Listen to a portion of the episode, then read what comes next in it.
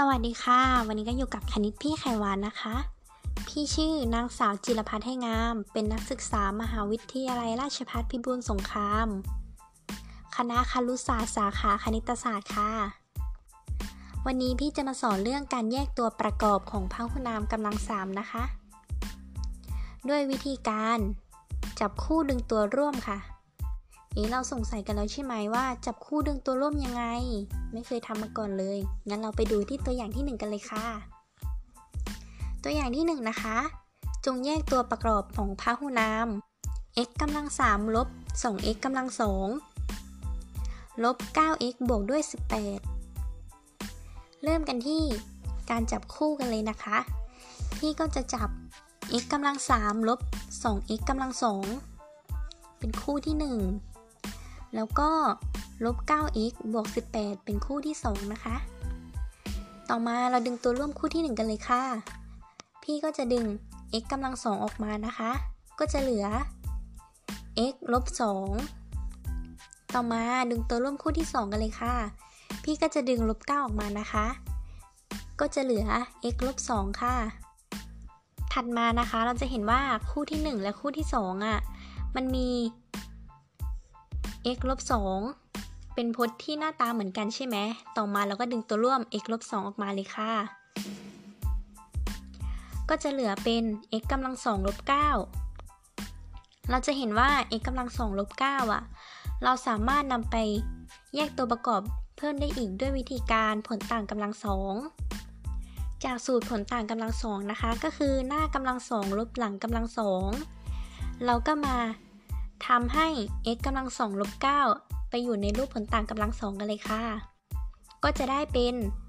x กำลังสองลบด้วย 3กำลังสองนะคะ ต่อมามันจะเท่ากับ หน้าลบหลังคูณด้วยหน้าบวกหลังใช่ไหมคะ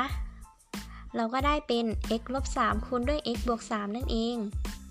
จะเห็นได้ว่ามันไม่สามารถมีพจน์ไหนที่นำมาแยกตัวประกอบเพิ่มได้อีกแล้วใช่ไหม เราก็ตอบเลยค่ะ ตัวประกอบของพหุนาม x กำลัง3ลบ 2x กำลัง2ลบ 9x บวก 18 คือ x ลบ 2 คูณด้วย x บวก 3 คูณด้วย x ลบ 3 นั่นเอง ต่อกันที่ตัวอย่างที่ 2 กันเลยนะคะ จงแยกตัวประกอบพหุนาม x กำลัง3บวก 8x กำลัง2บวก 3x บวก 24 เหมือนเดิมเลยค่ะ พี่จะจับคู่ก่อน พี่จะให้ x กำลัง3บวก 8x กำลัง2เป็นคู่ที่ 1 แล้วก็บวก 3x บวก 24 เป็นคู่ที่ 2 นะคะ ต่อมาดึงตัวร่วมคู่ที่ 1 เลยค่ะ ดึง x กำลัง 2 ออกมาก็จะเหลือ x บวก 8 ต่อมาดึงตัวร่วมคู่ที่ 2 ดึง 3 ออกมาก็จะเหลือ x บวก 8 นะคะ เราจะเห็นว่าทั้งคู่ที่ 1 และคู่ที่ 2 อะ มันมี x บวก8ที่สามารถดึงตัวร่วมออกมาได้อีก แล้วก็ดึง x บวก8ออกมา ก็จะเหลือ x กำลัง2บวกด้วย 3 เราจะเห็นว่า